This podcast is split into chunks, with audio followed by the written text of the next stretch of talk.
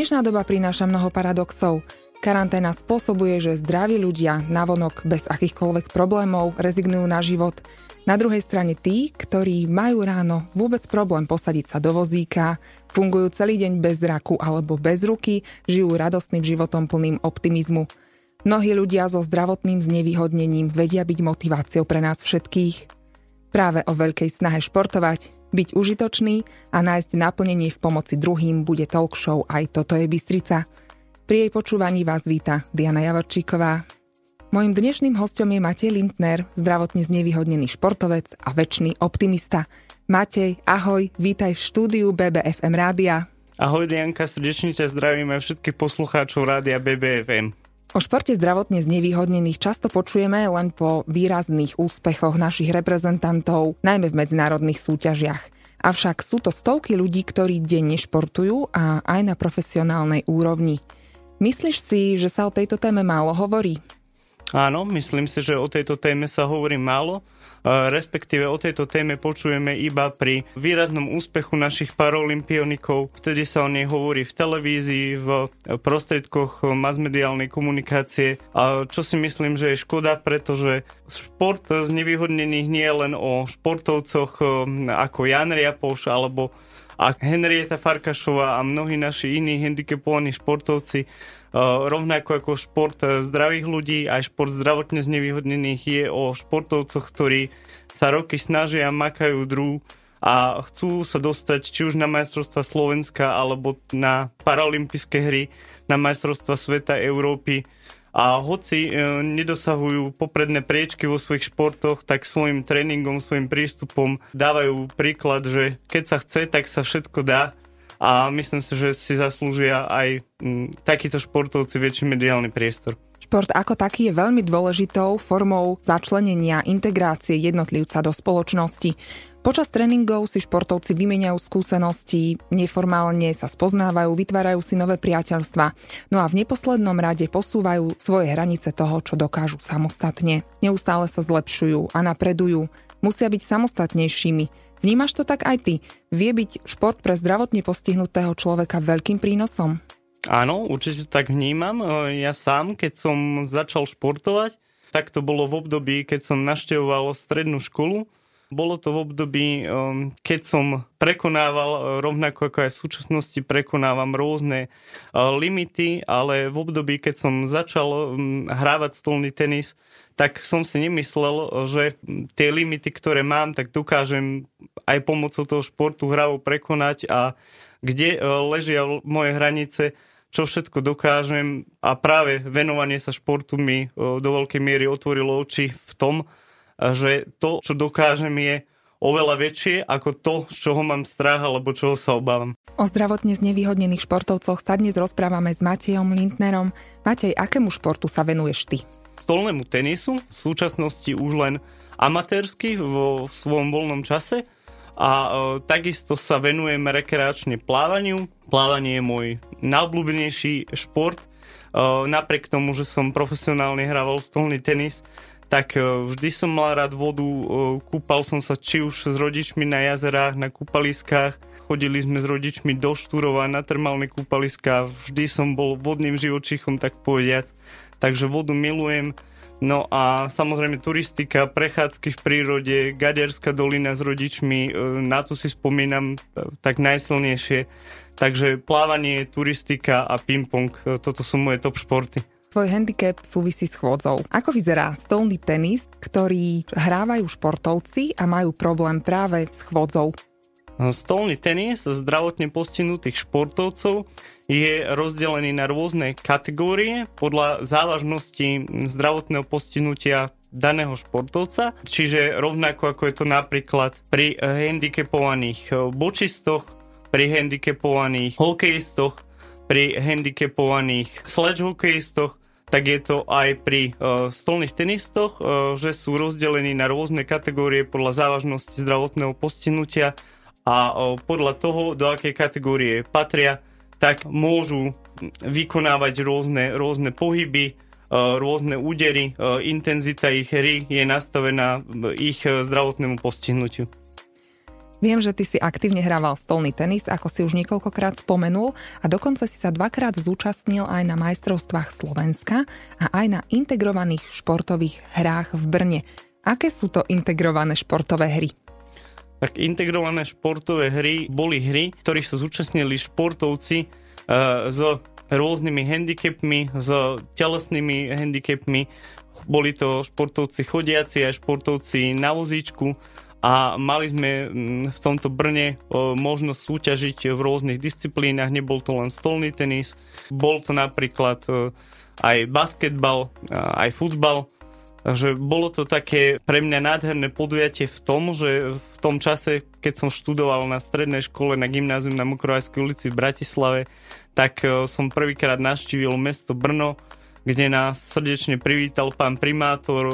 Boli sme na predstavení v Janáčkovom divadle v Brne. Mali sme možnosť v rámci nášho sústredenia nielen športovať, ale aj navštíviť mesto a pamiatky Brna. Takže úžasná, úžasná skúsenosť a vynikajúce organizačne zvládnuté podujatie, zážitky na celý život. Prečo si sa prestal venovať športu súťažne? Športu súťažne som sa prestal venovať zo zdravotných dôvodov. Počas toho, ako som sa zúčastňoval turnajov a počas mojej aktívnej kariéry som, som zistil, že ten vrcholový stolný tenis veľmi zaťažuje moje bedrové kĺby a moje svalstvo, takže mi lekár odporúčil, aby som s profesionálnym športom, s profesionálnym stolným tenistom skončil, aby som to zvážil. Takže zahrám si stolný tenis rekreačne, ale aby som teda šetril svoje bedrové kĺby a mohol sa venovať turistike, aj bicyklovaniu a rôznym teda iným športom, tak som sa rozdol pána doktora posluchnúť a teraz si zaťukám ping-pong už len rekreačne. Po pesničke sme späť s mojím dnešným hostom Matejom Lindnerom. Maťko, skúsim citlivejšiu tému. Majoritné obyvateľstvo má mnohokrát predsudky voči zdravotne postihnutým ľuďom. Ako by sa báli ich osloviť na spoluprácu, prijať do zamestnania alebo im vôbec podať pomocnú ruku, povedzme v autobuse. Myslíš si, že zdraví ľudia sa na postihnutých pozerajú s prehnaným rešpektom? Radšej sa tvárim, že tu nie som, neponúknem pomoc, len aby som náhodou neurazila. Avšak vieme, že zdravotne znevýhodnení ľudia sú takí istí ako tí zdraví. Áno, myslím si, že je to tak, ako si povedala, pozerajú sa zdraví ľudia. Ja to tak vnímam, na nás s prehnaným rešpektom, čoho dôvodom sú predsudky, ktoré voči nám majú, a aj strach, aby nám neublížili, aby nám svojim konaním nepoškodili. Ten strach samozrejme pramení z toho, že mnohokrát nevedia, akú pomoc, formu pomoci potrebujeme. Mnohokrát si namýšľajú, že potrebujeme zložitejšiu pomoc, než v skutočnosti potrebujeme. Mnohokrát tá pomoc zdravotne postihnutým ľuďom spočíva, dajme tomu, len v podpore pri prejdení cez obrubník, cez cestu, pri poskytnutí informácie rovnako ako pri zdravým ľuďom, pri e, slovách podpory, e, nie sebalútosti, lebo to má e, negatívne účinky na zdravotne postihnutých rovnako ako aj na zdravých ľudí, a e, by som povedal len v takom navedení na ten správny smer. A zdraví, zdraví ľudia, keď e, nám zdravotne znevýhodneným ukážu, e, na koho sa môžeme obrátiť v prípade, že máme problém. A ako, ako môžeme pracovať so svojím handicapom, tak vieme byť plnohodnotnou súčasťou spoločnosti, tak to vnímam. Takže teraz také drobné odporúčanie. Nebojte sa opýtať, keď vidíte zdravotne znevýhodneného človeka, nebojte sa mu prihovoriť a opýtať sa, či nepotrebuje pomoc. On vás isto navedie a isto vám povie, akú formu pomoci potrebuje. Ja sama to vnímam tak, že naša spoločnosť akoby ešte nedozrela na zmazanie predsudkov voči akýkoľvek menšine, vrátanie telesne postihnutých, ako by sa báli povedať o niekom, že je telesne alebo mentálne postihnutý, radšej volia cudzie slova, že je niekto handicapovaný alebo je zdravotne znevýhodnený, pritom význam, myslím si, že je podobný. Stretávaš sa aj ty s tým, že ľudia si držia zbytočný odstup a náhodou o nikom nehovoria, len aby neprekročili takúto kontaktnú hranicu? Mm, áno, s týmto som sa aj ja stretol, či už počas môjho štúdia na základnej, strednej, alebo aj na vysokej škole, alebo aj počas môjho pobytu, či už v Bratislave ako študenta, alebo aj tu v Banskej Bystrici s takým prehnaným rešpektom.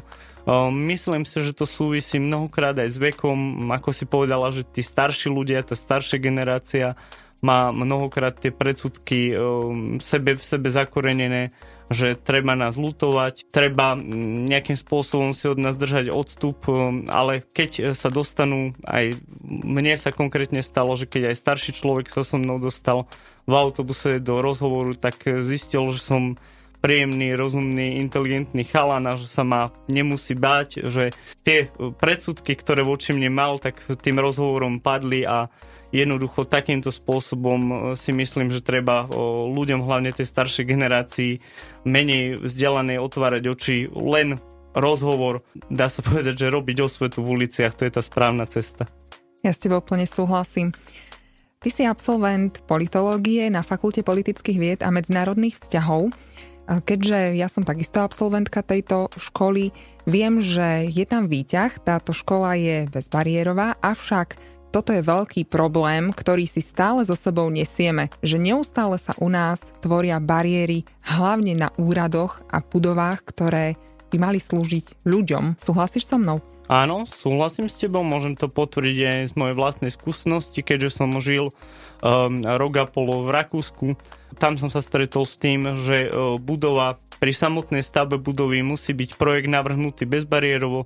To znamená, že kdokoľvek bez ohľadu na zdravotný handicap nesmie mať problém prekročiť priestory a pohybovať sa v danom objekte, v danej budove, inštitúcii, na kultúrnom športovom podujatí, v kine. Takže toto je, toto je veľký problém. Ja mám pohybový problém, ale pokiaľ je v budove zábradlie alebo teda výťah, tak nemám problém, kdežto moji kamaráti napríklad, ktorí sú ťažšie handicapovaní na invalidnom vozíku, tak majú problém hlavne pri historických pamiatkoch, chránených objektoch, kde ani žiadna rampa alebo bezbariérový prístup nemôže byť zabezpečený. Majú, majú sťažený prístup k kultúre, k športu. Toto si myslím, že v tomto máme ešte veľa práce a musí sa to od komunálnej úrovne až po celonárodnú úroveň začať viac riešiť. Súhlasím s tebou, napríklad aj komerčné priestory absolútne nemyslia na ľudí, ktorí sú slabozrakí alebo nevidiaci a viem, že tam majú takisto obrovský problém vôbec s orientáciou títo ľudia, teda so zrakovým handicapom. Po pesničke sme späť s mojim dnešným hosťom Matejom Lindnerom. Matej, ty okrem toho, že pracuješ na svojom osobnom rozvoji, aktívne sa venuješ športu a venuješ sa aj pomoci druhým. Pôsobíš ako dobrovoľník v občianskom združení Spoločnosť Banská Bystrica, teda spoločnosti pre osoby s autizmom. Z názvu je mnohé zrejme, ale aká je tvoja práca pre túto organizáciu? Moja práca pre túto organizáciu spočíva predovšetkým v administratívnej podpore našej štatutárnej zástupkyne pani Majke Heleksovej, takisto pri komunikačnej podpore v našej organizácii, v našom občianskom združení realizujeme rôzne terapie pre e, našich klientov, pre deti a ich rodičov, či sú to muzikoterapie, alebo masáže, psychoterapie, rehabilitácie. Mojou úlohou je objednať našich klientov na tieto terapie, alebo v prípade, že sa u nás v objekte vyskytne aj určitá technická porucha, tak takisto zavolať technikovi pomoc, znamená, že všetko, čo pani Heleksová v danom momente nestíha, naplňa ma to, keďže môžem pracovať v organizácii, ktorá sa takisto venuje pomoci znevýhodnenej menšine. Čo si myslíš, prečo by mali ľudia dobrovoľníčiť? No ja si myslím, že ľudia mali dobrovoľničiť preto, aby si uvedomili, že čo, čo je skutočnou náplňou práce možno. Častokrát to nie sú len tie peniaze, ktoré sú, by som povedal, takým, takým nevyhnutným prostriedkom. Často to vnímam ako také nevyhnutné zlo k tomu, aby sme si mohli zaplatiť účty nájomné, aby sme si mohli kúpiť to, čo nám robí radosť, to, čo potrebujeme, ale častokrát zistil som to aj prostredníctvom práce dobrovoľníka, že tá práca má viac ten ľudský rozmer ako ten finančný. Nie je to častokrát základný motivačný faktor k tomu, aby človek nejakú prácu robil a pri tom dobrovoľníctve sa mi krásne ukázalo, že sme malí, príjemní skvelý tím, skvelý kolektív, ktorý navzájom harmonizuje bez ohľadu na zdravotné znevýhodnenie, bez ohľadu na to, či sme muži alebo ženy, bez ohľadu na náš vek, na naše sociálne postavenie. Urobíme si v práci, v práci kávičku, vieme sa priateľsky podebatovať, podporiť sa. Takže ďakujem aj pani Heleksovej za túto možnosť, ktorú mi dala. Ja ďakujem tebe za tieto krásne slova, lebo si to povedal naozaj veľmi, veľmi pekne. O zdravotne znevýhodnených športovcoch sa dnes rozprávame s Matejom Lindnerom. Matej, aké podmienky na šport majú telesne postihnutí ľudia v Banskej Bystrici? Ja si myslím, že telesne postihnutí ľudia v Banskej Bystrici majú dosť slabé podmienky na šport. Musíme to rozdeliť do takých niekoľkých bodov. Možno keby pri tebe sedel teraz bočista, alebo teda človek, ktorý sa venuje boči, tak by povedal, že tie podmienky na jeho realizáciu v tomto športe sú dobré, sú optimálne, pretože z vlastnej skúsenosti boči som sa tiež chvíľu venoval v Žiari nad Hronom. Môžem povedať, že v každom okresnom meste na Slovensku existuje športový klub, ktorý sa venuje boči alebo petangu, ale pokiaľ ide o ostatné športy, napríklad plávanie zdravotne znevýhodnených alebo tenis na vozíku, takisto som mal spolužiaka v Bratislave, ktorý sa venoval tenisu na vozíku a mal tieto podmienky vytvorené iba v Bratislave, alebo je to spomínaný sledge hokej, prípadne aj stolný tenis v mojom prípade, tak tie podmienky nie sú dobré. V podstate môžeme to rozdeliť do takých viacerých rovín. Jednak tá spomínaná bariérovosť objektov, mnohé objekty sú staršie, Chyba, chyba tam bezbariérový prístup, čiže už samotná doprava niekde na športovisko je pre zdravotne postihnutého športovca v našom meste ťažšia. Ja keď som sa napríklad chcel venovať tomu stolnému tenisu, tak som našiel stredisko paralympijskej športovej prípravy v Žarnovici. Rodičia ma tam teda vozili na tréningy, stojí to čas aj financie. V našom meste. Myslím si, že určitá práca sa urobila v priebehu času, že je to lepšie, ako to povedzme bolo v deväťdesiatych rokoch, ale stále, stále tam máme čo zlepšovať. Myslíš si, že Banská Bystrica má potenciál venovať sa zdravotne znevýhodneným športovcom? Je zo strany ľudí s handicapom záujem športovať aj tu v našom meste? Ja si myslím, že áno, že záujem športovať v našom meste je. Banská Bystrica má celkovo pre šport vynikajúce podmienky, už len tým, že, že sa nachádzame v obklopení hôr, Nízkych Tatier, že sa uchádzame o organizáciu Európskeho olympijského festivalu mládeže budúci rok, v rámci ktorého sa rekonštruujú športoviská pre zdravých športovcov, junior, juniorských športovcov. Takže toto by bol možno aj taký môj apel a návrh na, na vedenie nášho mesta, aby, aby sa zamyslelo a v budúcnosti sa začalo zaoberať aj výstavbou alebo rekonštrukciou športovísk nie len pre nehandicapovaných, ale teda aj pre športovcov so zdravotným znevýhodnením. Prepáč, ja ti do toho vstúpim, pretože práve teraz v dnešnej dobe prebiehajú veľké rekonštrukcie týchto športovísk v Banskej Bystrici. Ty máš vedomosť alebo videl si projekty, budú tieto športoviska bezbariérové? Takúto vedomosť nemám. Videl som iba určité grafické projekty na, na internete, mapy. Viem, že to bude dizajnovo veľmi pekné, že to bude moderné, že to bude pestré, ale čo sa týka tej bezbariérovosti, to ti budem vedieť povedať, až keď budú tie projekty hotové.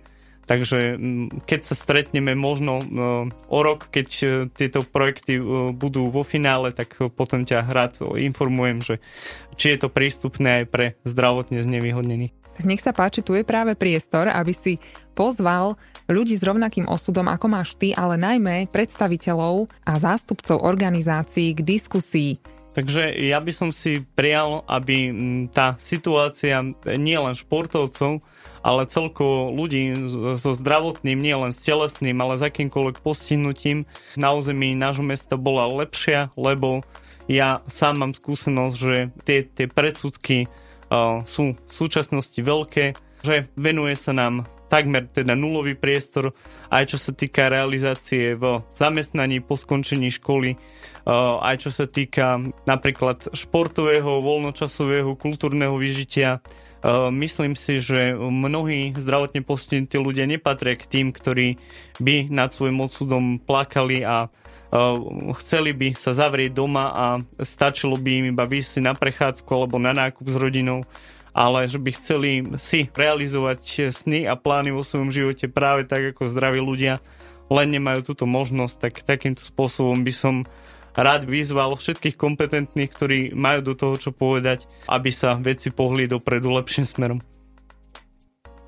Ak tento náš rozhovor niekoho so zdravotným handicapom zaujal, akým spôsobom ťa môže kontaktovať? Ak náš rozhovor niekoho zaujal, tak budem, budem otvorený kontaktovaniu pokojne prostredstvom mojej e-mailovej adresy, prípadne aj telefonického kontaktu, prípadne kontaktu na Messengeri, ktorý tu štúdiu zanechám a môžu ma ľudia, ktorí do toho majú čo povedať, kontaktovať. Čo by si chcel povedať na záver? Na záver by som sa ti chcel poďakovať za možnosť vystúpiť vo vašom rádiu, za možnosť zúčastniť sa tohto príjemného rozhovoru a pozdraviť všetkých poslucháčov rádia bé bé ef em a zaželať vám, keďže ste nové rádio, čerstvý projekt, svieži, aby ste teda s takým elánom, za akým ste sa rozbehli, pokračovali a etablovali ste sa v slovenskom mediálnom trhu. Matej, to my ďakujeme tebe veľmi pekne za to, že si prijal pozvanie, aj za to, že si nám aspoň v časti porozprával o svete handicapovaných. Maj sa pekne, prajem ti všetko dobré. Ďakujem. Či už ste s nami v sobotu v premiére alebo v piatok v repríze, nezabudnite, relácia Aj toto je Bystrica tu bude s ďalšou zaujímavou témou aj o týždeň. Som Diana Javorčíková a teším sa na vás v bé bé ef em rádiu.